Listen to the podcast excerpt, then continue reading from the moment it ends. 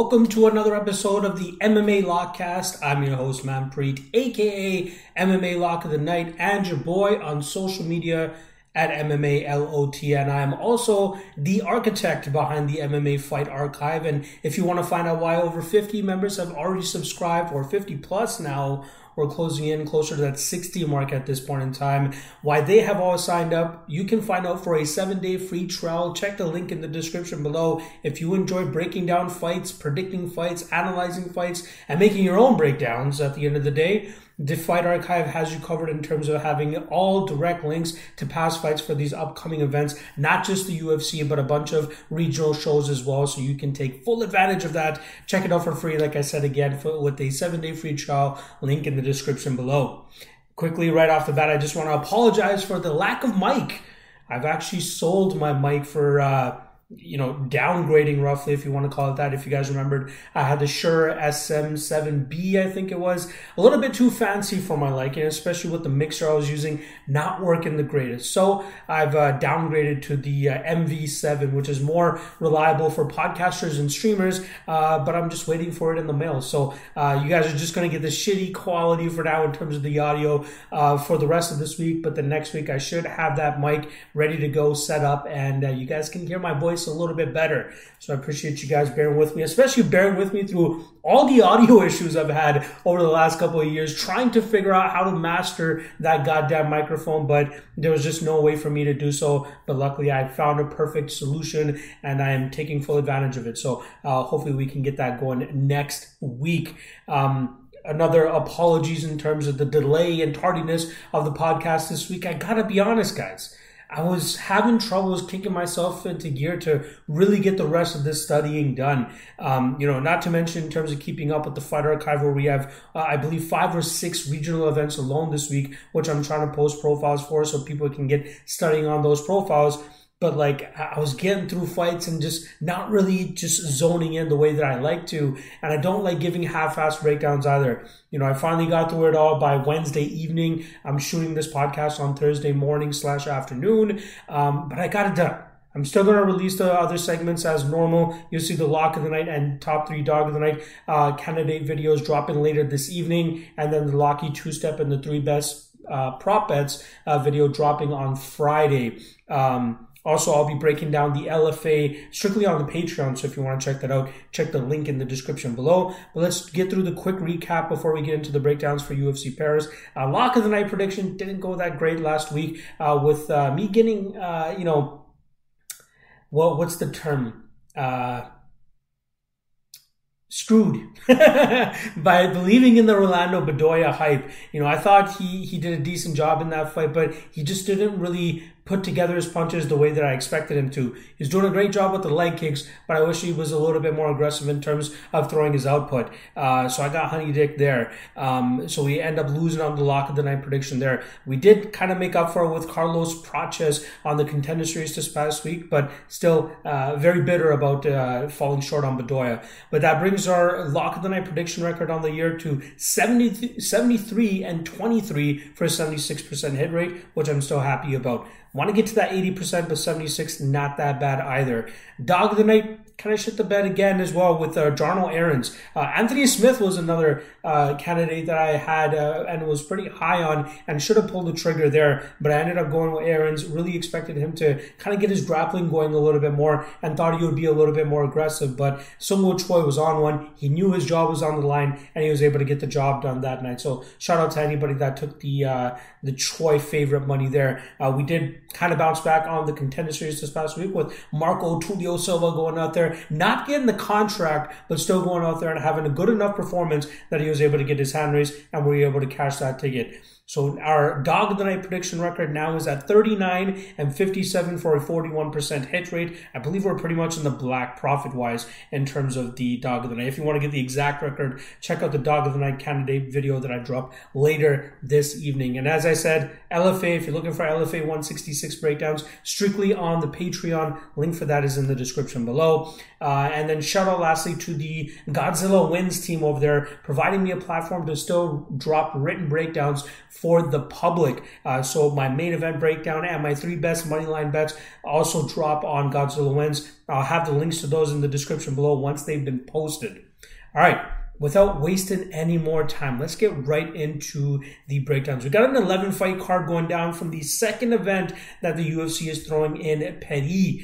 Uh, first fight, obviously, we got a ton of um, uh, French fighters sprinkled out throughout this card. And that is the case in this first fight between Zarah Fairn and Jacqueline Cavalcanti. This is actually a catchweight bout of 140 40 pounds. I believe this is a short notice spot for Cavalcanti, hence the catchweight there. But that's going to work in the favor of Fairn, who has missed weight on her last two attempts, if I'm not mistaken. I believe it was Fairn that missed weight.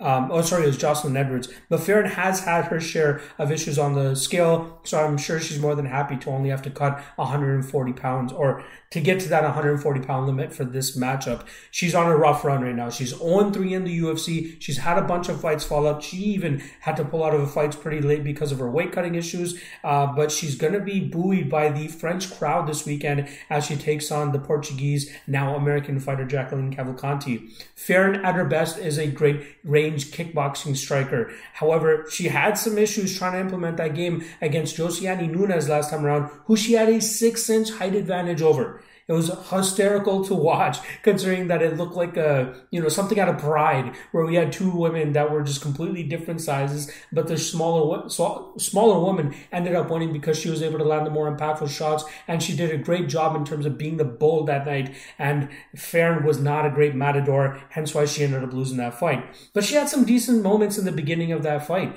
Um, I think that Fairn is not as bad as her six and five record indicates, which is why I'm kind of surprised that the line is as wide as it is here for Cavalcanti. She's making her UFC debut after coming over as the LFA Bantamweight champion, and she was able to secure that title with a win over Melissa Croden earlier this year. She went the full five rounds that night, and she used a disciplined and tactical striking approach to hurt Croden over those 25 minutes and eventually get her hand raised, like I said, by decision.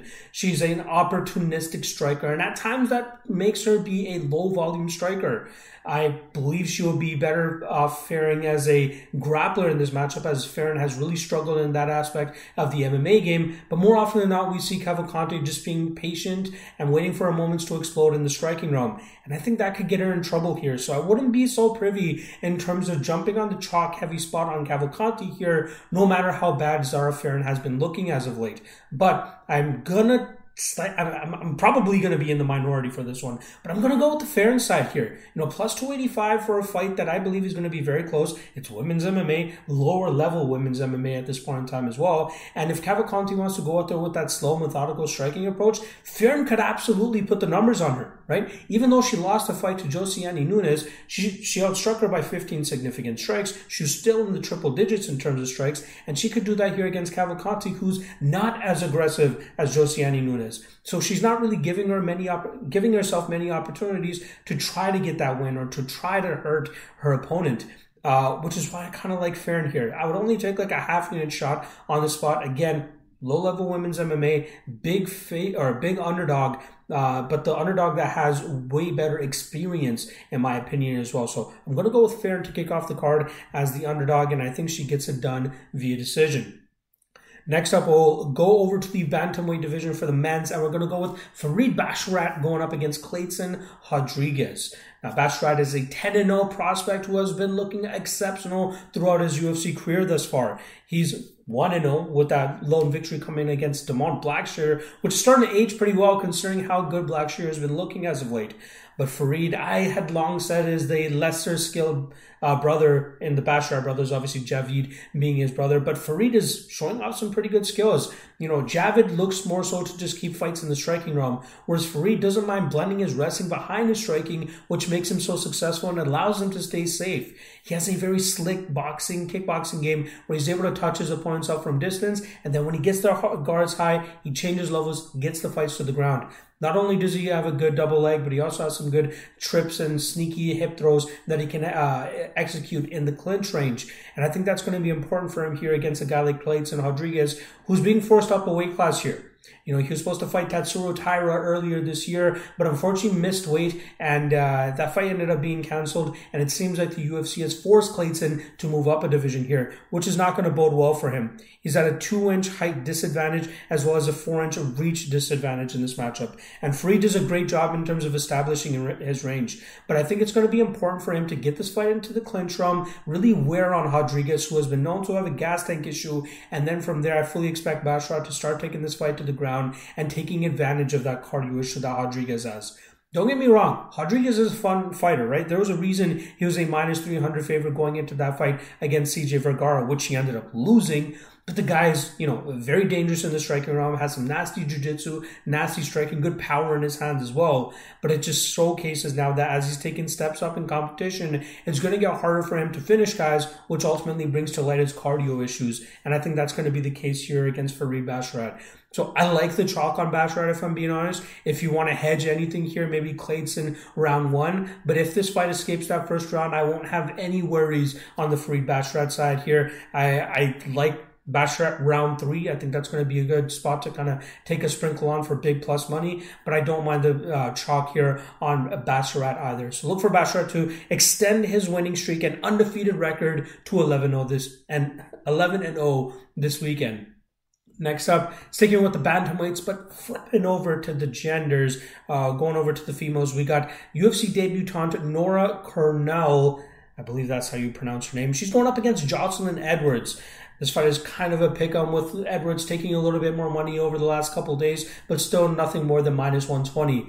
Cornolle is a very um, aggressive fighter. She's on a five fight winning streak, I believe, at this point in time. The only loss she has on her record, uh, sorry, six fight winning streak. The only loss she has on her record is against the women fighting in the first fight of the night, uh, Jacqueline Cavalcanti. That night we we saw how the aggressive style of Nora can be used against her with a fighter that is a little bit more technically savvy in terms of the striking realm. Nora likes to kind of just, you know, blitz forward, throw big shots, um, likes to take fights to the ground and do some big work from on top, but she's been doing it against very low level opponents. The last time we saw her actually deal with adversity was in her last matchup, but luckily for her, she was able to kind of knee stomp, um, her opponent and her opponent kind of injured herself it seemed like and she just called the fight off only like halfway through that first round but for those two and a half minutes, her opponent was landing good shots on her. You know, there are a couple of strikes that a commentator was kind of just overblowing, in my opinion. But there were, uh, you know, instances where it seemed like Nora was a little bit gun shy. You know, she was getting hit and she was just like, oh, you know, this is what resistance feels like. I don't really like it. And I think that's what she's going to face here in Jocelyn Edwards. Now, Nora could have success if she's looking for an aggressive grappling game, looking to take this fight to the ground. But I'm not completely sold on her ability to control opponents at the higher levels uh, like uh, Jocelyn Edwards. And that's kind of been the kryptonite of Edwards' game. Is she's kind of struggled when fighters look for that aggressive um, uh, wrestling game. But we saw some good improvements in the, the Lucy Pudilova fight, right? Like the, the last round, she was able to stuff all three takedowns from Pudilova, keep that fight in the striking realm, and utilize her distance striking, which she's kind of been known to do. Um, she moves laterally very well. She uses her kicks very well to keep her opponents at range, and I think that's going to help her in this matchup uh, against Nora, who's going to be looking to be aggressive and trying to close that pocket. But as Edwards starts landing more and more, that's where we'll start to see Nora start to get demoralized a bit And I kind of question Nora's ability to go a hard 15 minutes, especially when she's getting chipped away at the entire time. So I'm going to lean with a UFC uh, veteran here in Jocelyn Edwards. As much as I scored the Pudilova fight against her last time around and still kind of bitter that I didn't get to cash that ticket, I still think that she's able to go out there, extend her winning streak to four here, and pull off the decision victory against Nora Cornolle. All right. Next up, we're going to move over to the welterweight division where we got Ange Loosa going up against Rhys McKee. Ange Loosa coming in as the minus 170 ish favorite in this matchup. Uh, picked up a big win over AJ Fletcher last time around, but I really think that was a great stylistic matchup for him in the fact that AJ couldn't really get his wrestling going. Ange Loosa was the clearly better striker, which is kind of what he's been known for for the most part. He's explosive, he's athletic, he has some good speed early in fights, but we see that productivity really start to drop off in the second and third rounds, which is where he found himself in a lot of trouble against AJ Fletcher in that second round where he nearly got finished. Uh, you know, I wouldn't have even been surprised if that fight ended up being scored a draw because of how close Loosa was being uh, was close to being finished. Um, you know, he's exchanged wins and losses over his last five fights, even six fights, I believe. He came up short against Jack Della Maddalena in the contender series in 2021, picked up a, a win over a UFC veteran on the regional scene, and then got the short notice call up against Mounir Lazzez. The what I'm finding to be the trend here, though, is whenever Loosa fights a guy that has technically better striking, or even somebody that can compete with him in the striking, or even be better than him, that's where he comes up short, right? The Jack Della Maddalena fight and the Mounir Lazzez fight. He couldn't get into his groove. He's fighting a guy in Rhys McKee who loves output and loves volume. There might be a little bit of a question mark on Rhys McKee's durability, but I think that if he can survive that early onslaught or survive the early advantage that Loosa will have here, we'll see McKee start to come on stronger and really push the pressure on Loosa and pull away with this fight late. And, and talk about a guy that had to really, you know, kind of got screwed by the UFC uh, a couple years ago, but luckily they're able to bring him back. But um, if you guys remember, he was brought in on like a week's notice against Khamzat Chimaev because Chimaev wanted to fight like twice or something in the span of a week or two weeks uh, during the Fight Island days. He accepted the fight. He got finished in the first round. Can you blame the guy? He's mainly a striker. His defensive wrestling is kind of improving, but going up against Khamzat Chimaev on short notice, no bueno. That's not going to happen. That's not going to work. His next fight, he had a full training camp against Alex Morono, and those boys went to war. They combined for over 380 significant strikes landed over 15 minutes, and then the UFC cut him. Like you got to give Rhys McKee a little bit more rope, especially considering the favor that he did for them in the Khamzat Chimaev fight before that, and the Alex Morono fight wasn't that you know it wasn't like a complete wipeout. It was a great fight, back and forth fight, a war. UFC still decided to let him go, which was very unfortunate. Uh, but I'm glad that he went back to Cage Warriors, got three pretty solid victories where he was able to capture the welterweight title for Cage Warriors, defend it once, and now he gets called back up to the UFC, more than deserving of this opportunity as well. He's a, a volume striker, loves to kind of stalk his opponents, and he gets stronger as fights go on, which is why you see him getting in late finishes uh, in rounds three and even round four, I believe, was one of those wins as well. Um, that's his style. And I feel like Loosa is just going to have trouble trying to keep up with that style, trying to keep up with the volume. And if he can't get McKee out of there early, I feel like McKee really pulls away late. So, you know, plus 450, uh, sorry, plus 450, what am I talking about? Plus 145, plus 150 on a guy like McKee, I think is a damn good spot, especially against the guy in Loosa, who I'm still not completely sold on. So give me McKee, uh, round three as well. Uh, yeah, I feel pretty good about McKee in this spot.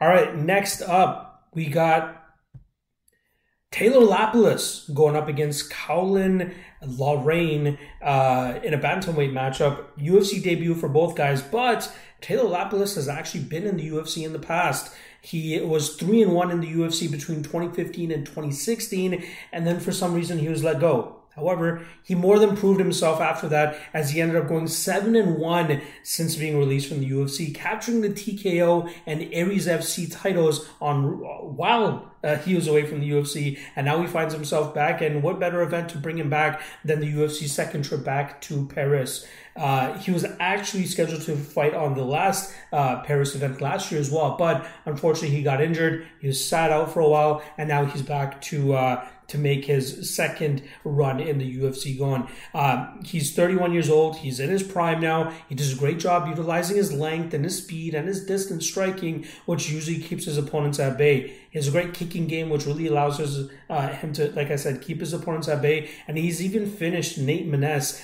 um, with kicks pretty much for two and a half rounds, and then eventually finished him in that third round with a beautiful side kick to the body. Uh, he's he's beaten a lot of good opponents and named opponents during this run outside the UFC as well. Josh Hill, Nate Maness, Marcos Breno, and um, Wilson Hayes, just to name a few of those guys. So he's been doing some pretty damn good work outside of the UFC and more than deserving of this callback.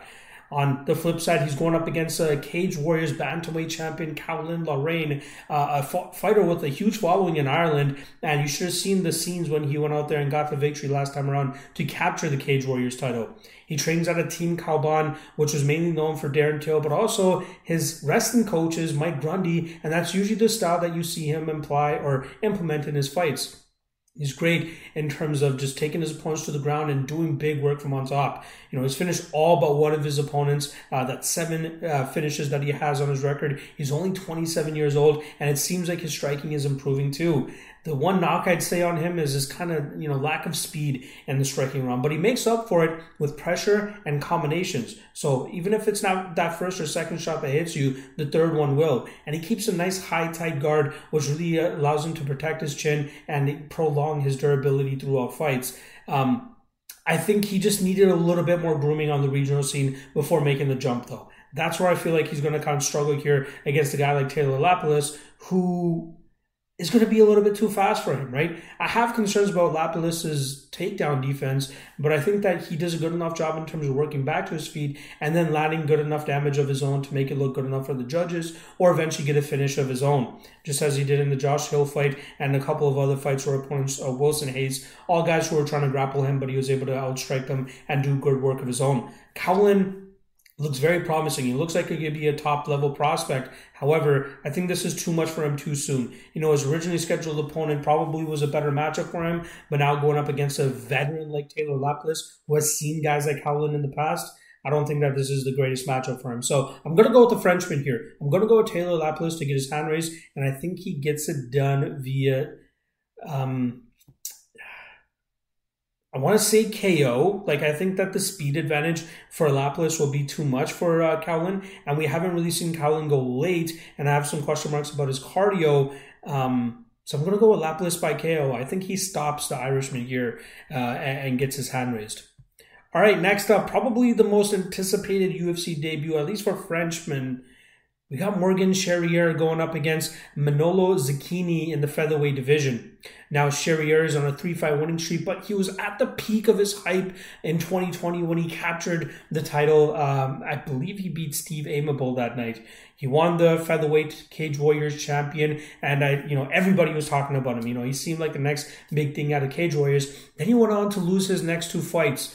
The two issues that he had in those fights was the fact that he slowed down drastically late in those fights, and his opponents were really start to were really able to take over. You know, he's won three straight fights since then, but the lack of competition in those fights not really the greatest. He's a low level striker with some decent power and some you know good um, accuracy, but he also does a lot of great work when he's able to take his opponents to the ground. The spots that he is most um, effective in is when he is actually able to set the pace. If opponents allow him to set the pace, then he can just kind of go at his own pace. He doesn't have to worry about his cardio and he can just kind of just throw his output when he needs to. And that's where I think he's going to really struggle uh, fighting guys that won't let him dictate the pace. But luckily, the UFC has matched it up correctly here with an Italian fighter who isn't really anything special.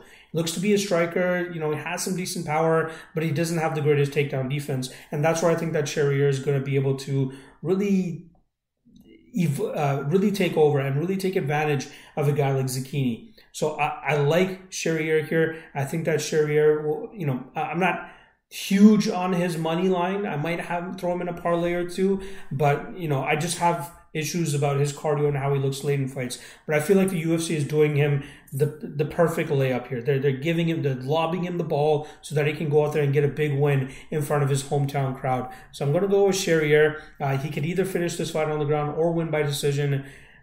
This is a perfect matchup for him. If he fumbles this one, you know, I, I, one thing that I said in my Patreon breakdown was that I felt like he is similar to Paddy Pimblett in the fact that his hype far surpasses his talent. You know, this guy's 18, 9, and 1. He's, you know, he's more hyped than anything. He is talented, don't get me wrong, but I think that people are going to kind of get blinded by the amount of hype that he has and assume that he's just this mega superstar who's going to burst onto the scene and just take over the featherweight division. He's 27 years old, so he still has the potential to improve and get better, but I just don't know if it's going to be to the level to where he's going to crack the top 10 in the UFC's featherweight division, which is talent rich and going to be tough for him to crack. But I think he wins this fight. This is a layup. He should get it done. I'm going to say by decision. Next up, we got in another fight in the uh, featherweight division where we got William Gomis going up against Yanis Ghemmouri. Um, Gomis uh, 2 0 on the UFC so far. Made a successful UFC debut last September where he was able to uh, beat Jarno Errens over 15 minutes. And then earlier this year, spring the upset against Francis Marshall, a fight where he had a great first two rounds, utilizing his footwork and his long range weapons to keep Marshall on the outside. And then Marshall was finally able to bite down on the mouthpiece in the third round, get this fight to the ground, and do some good work from on top. But unfortunately for him, it was too little, too late at that point in time. Gomis normally uses that type of approach in his fights on the regional scene, where he looks to smother his opponents, get them to the ground, and good do, do good damage from on top. But he also has a stand up background, which is where you see the kicks and his long range weapons really come into play. So I wouldn't be surprised to see him utilize his grappling this time around to overwhelm his opponent, to take him to the ground and grind him out. Yanis you know, not a fighter that jumps off the page to me. He has a good record of 12 and 1. Seems to have a good uh, striking game. He's on a nine fight winning streak. Uh, grappling game, not the greatest. He's had some close fights as of late as well. Uh, nothing crazy about the kid. You know, I've seen some other folks a little bit higher on him than I am myself, uh, but this fight is a pass for me all in all. You know, you have a guy in Gomis who goes from a plus 200 underdog, springs the upset, and now finds him as the minus 225, minus 250 favorite. I, that usually doesn't really sit too right with me, right? Like you can't jump on something that's such a market overcorrection, no matter who his opponent is. And Yanis is a guy that's still a bit of a question mark. What if he is ready for the step up to the UFC? And what if this is a good matchup for him against Gomis? So I, am gonna go with uh, Gomis. Again, uh, over two and a half, probably the best way to go about this fight. But I'm gonna pick Gomis to win it by decision. All right, next up, we're going to move over to the light heavyweight division where we got Volkan Oezdemir going up against Bogdan Guskov. Guskov coming in on short notice here, but this is a guy that's on a four fight winning streak with all four of those wins coming in the first round. The majority of his wins all coming in the first round. 11 of his 14 victories have come in the first round. Uh, but it seems like when he fights guys that are able to give him some resistance, that's where he's not as intimidating or successful. That's where his opponent uh, Vasil- Vasilevsky was able to kind of take advantage of that, hurt him badly, and then finish him in the first round. Uh, he's a power puncher. He's a slugger. He's a brawler. He's a guy that wants to go out there and try to get the knockout. So violence is probably the best way to go in this fight, especially against a guy in Volkan Oezdemir, who we know throws with a lot of power as well. It's been a long time since he's actually recorded a knockout. It's been about four years since we've seen him knock somebody out, but then he's going up against high level guys, right?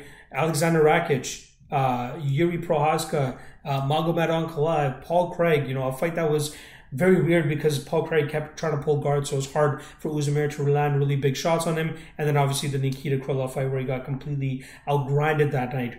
I think we'll see Volkan Oezdemir use a combination of his leg kicking game to slow down Guskov and then really start to unload with the strikes where he should be able to find that no time power again and finish this matchup probably within the first 10 minutes of this fight. I'm going to pick Oezdemir. Uh, power, huge experience advantage, and I think we'll see a very pissed off version of him coming into this fight, especially considering how his last fight went. All right, moving over to the lightweight division. We got a great grappling matchup here, potentially a grappling matchup, right? When we get two grapplers together, sometimes we get a striking contest. We got Benoit Saint Denis going up against Thiago Moises in the lightweight division. This is a fun matchup, especially for Saint, Saint Denis, who's on a three fight winning streak since his ill fated UFC debut, where he got completely pulverized by Elizeu Zaleski dos Santos. Saint Denis has looked spectacular in that time during this three fight winning streak by pulling off two submissions and a knockout uh, over his last three fights. He's very aggressive with his grappling. His striking game is pretty much, you know, he, he fights from the southpaw position, which usually leaves the body of his opponent open. So he just rips body kicks over and over and over again until he's able to find that opening to take these guys to the ground. I was very impressed with his ability to finish Ismael Bonfim the way that he was, but that's just a testament to how aggressive and dangerous he is when he gets fights into the grappling realm. But a guy that's going to be welcoming that type of approach is Thiago Moises. Is a guy who is 28 years old on a two-fight winning streak of his own, where he's finished both of his last two opponents. But a guy that wants to go out there and prove that he can feel or fight guys that have that aggressive approach, like when he came up short against Joel Alvarez. I think he has a point that he wants to prove in this matchup. He's a high level BJJ black belt, so I fully expect him to be prepared for that grapple heavy approach from Saint Denis. And then in terms of the striking realm, I think Thiago Moises is the better striker. You know, I think the, the first round is going to be a very close fight, but I felt feel like in the second and third rounds, we'll be able to make use of that plus money that we're going to get on Moises.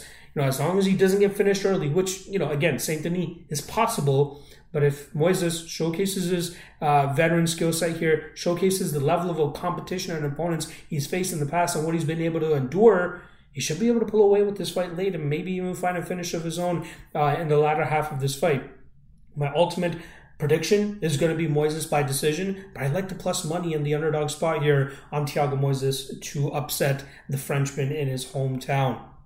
All right, moving on to the co-main event, one that I feel like should be talked about more, but it's really not. We got Manon Fiorot welcoming Rose Namajunas to the flyweight division. Fiorot has been unstoppable since she lost her first fight, her first ever professional fight, which is when she was primarily a striker going up against the grappler in Leah McCourt. But since then, she's very much evolved her game and done a great job in terms of stopping takedowns that are coming her way and doing a great job in terms of getting back to her feet and letting off strikes of her own. She has an 83% takedown defense rate. The only person that was able to take her down in the UFC was Jennifer Maia, and she was only able to enjoy about 30 seconds of control before Fiorot was able to get back to the feet and get back to her striking game. That's her style. She utilizes kind of like a, I want to say karate-ish type stance where she's kind of bouncing in and out and then utilizes a, a, a barrage of strikes and then get back, gets back out to distance. It's very difficult for one, for opponents to deal with the power in which she's throwing with and two, the volume in which she's throwing with as well because it, it just meshes together so well. Her footwork is kind of hard to get a, a beat on as well. Her opponent, Rose Namajunas, is obviously coming off of her title losing fight against Carla Esparza last year. Very lackadaisical fight. You know, a fight where um, she thought she won, but it was, you know, nothing happened in that fight. They combined for a total of 67 significant strikes landed over uh, 25 minutes. And just for a comparison's sake, the fight before that, when she won 25 minutes with Zhang Weili, they combined for 170 significant strikes. That's how low level of uh, a fight the Carlos Esparza fight was. So any little thing kind of swayed it the other way. And luckily for Esparza, she was the one able to get her hand raised that night. Um, I'm gonna lean with Fiorot here. You know, she's gonna have a two-inch height advantage, uh, uh, uh, just an inch reach advantage. But I think it's mainly the power in which she throws and her comfortability in the striking realm. Rose is pretty good with her striking too, but the big kind of caveat with her has been her mental. Like she's a wild card. She either comes out looking like the best women's fighter in the world, or she comes out there and just lays a goose egg like she did against uh, Carla Esparza.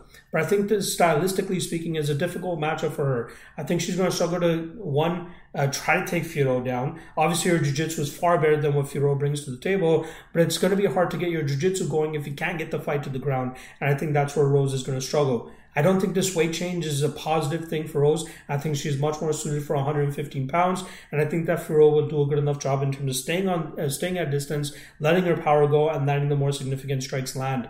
I don't have a, a boatload of confidence in Fiorot here because obviously the experience advantage is in the favor of Rose Namajunas. But I think that Fiorot is on a streak. Momentum is on her side right now, and I think she's been looking career best. And this is her moment to pick up the biggest win of her UFC career and most likely earn a flyweight title shot. So give me Fiorot by decision. All right, main event time. Heavyweight division. The hometown kid Ciryl Gane has another opportunity to pick up his second win under the UFC banner in Petty. He's going up against Sergey Spivac, who is absolutely streaking right now. He has a three fight winning streak going. This is Spivac. Three fight winning streak, but he's also 7 and 1 over his last eight fights. He's been able to finish uh, Greg Hardy, Augusto Sakai, and Derrick Lewis over his last three fights. And he's been showcasing that he's getting better in terms of timing his takedowns and really putting the hurting on his opponents from that top position.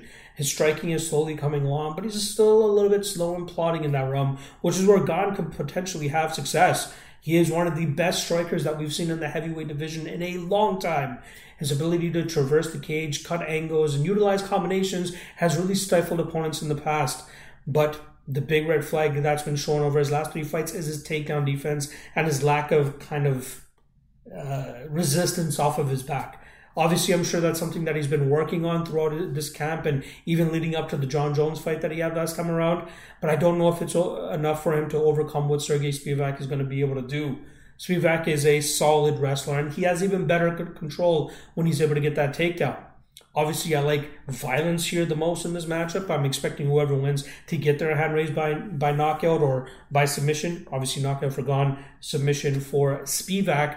Um, but I'm gonna lean with the grappler. You know, it's hard for me to really get on the Ciryl Gane train, especially at chalk.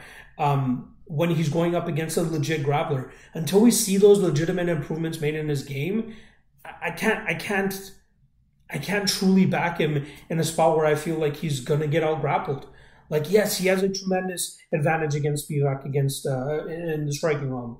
But for how long is he going to be able to keep that distance and keep his striking going until Spivac is able to successfully close the distance and get this fight to the ground? Which again, like I don't mind the plus money on Spivac. I kind of like the chalk on the fight doesn't go to decision minus 350, minus 400 parlay piece, whatever you want to call it.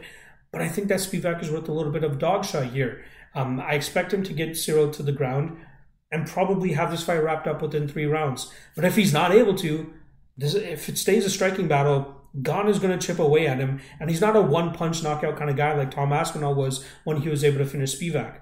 That's why I think that we have more opportunities for Spivac to eventually get this to the ground. Is he doesn't have to worry about that one punch that's going to send him flying to the ground. It's that death by a thousand cuts from Ciryl Gane, which how is how he put away Tai Tuivasa, how he put away guys like Derrick Lewis. He can do that to Spivac too, but it's going to take him three, four rounds to do that. And in that amount of time, I have to believe that Spivac can successfully get this fight to the ground, do good damage from on top, and eventually open up like an arm triangle choke or something for himself. So give me Spivac. Spivac by sub. Fight doesn't go to decision, my favorite spot, but I think that Spivac wins this fight with his grappling. There you guys go. Breakdowns on all 11 fights for UFC Paris. Again, I apologize for the lack of audio quality. I also noticed that it seems like the the timing of the mic and the cam is off as well. That's just another issue that I got to deal with in terms of this current setup that I have. But once I got the mic uh, set up next week, everything should be back to normal. I'm sure you guys are just glad to get the breakdowns, get my analysis on these fights, uh, and you will bear with the lack of production quality that I have uh, uh on this week's uh, content for you guys. I did ramble on a little bit longer than I normally do. Again, I try to aim for that 30 minute mark, which I'll try to get back to next week. Um, but I'm also thinking of doing something else. And I would love to hear the opinion for anybody that's made it this far in the podcast. Um, I'm thinking of doing like this regular breakdown, which probably reaches 45 to 50 minutes, where I go in depth, and then I release a 10 minute breakdown of quick picks, just straight to the point. For example, the Ciryl versus Sergey Spivac fight. Spivac has a tremendous grappling advantage, wrestling advantage. He should be able to take this fight to the ground, evade the big shots of uh, look to get the submission or a TKO stoppage from on top. Ciryl is the, or Sergey Spivac is the pick. Like something that quick just two separate videos. If you want more in-depth breakdowns, I'd point people to the the full MMA Lockcast episodes. But anybody that just wants the quick picks, I'd do like a you know, eight to 10 minute video where I just rifle through all the picks real quick with my main driving point in terms of why I think they win their fights. Let me know what you guys think about that. And if you would enjoy having those two different types of segments, I may end up doing it anyway because I know a lot of people have a short attention span. but uh, whatever, we'll see how it is. Again, if you want LFA breakdowns, check the Patreon link uh, in the description below. And I will see you guys a whole lot over the next uh, 48 hours as I drop four more segments for you guys for this UFC Paris card. All right. Hopefully you guys enjoy. Drop a like and subscribe below, and I'll see you guys in a couple hours. Peace.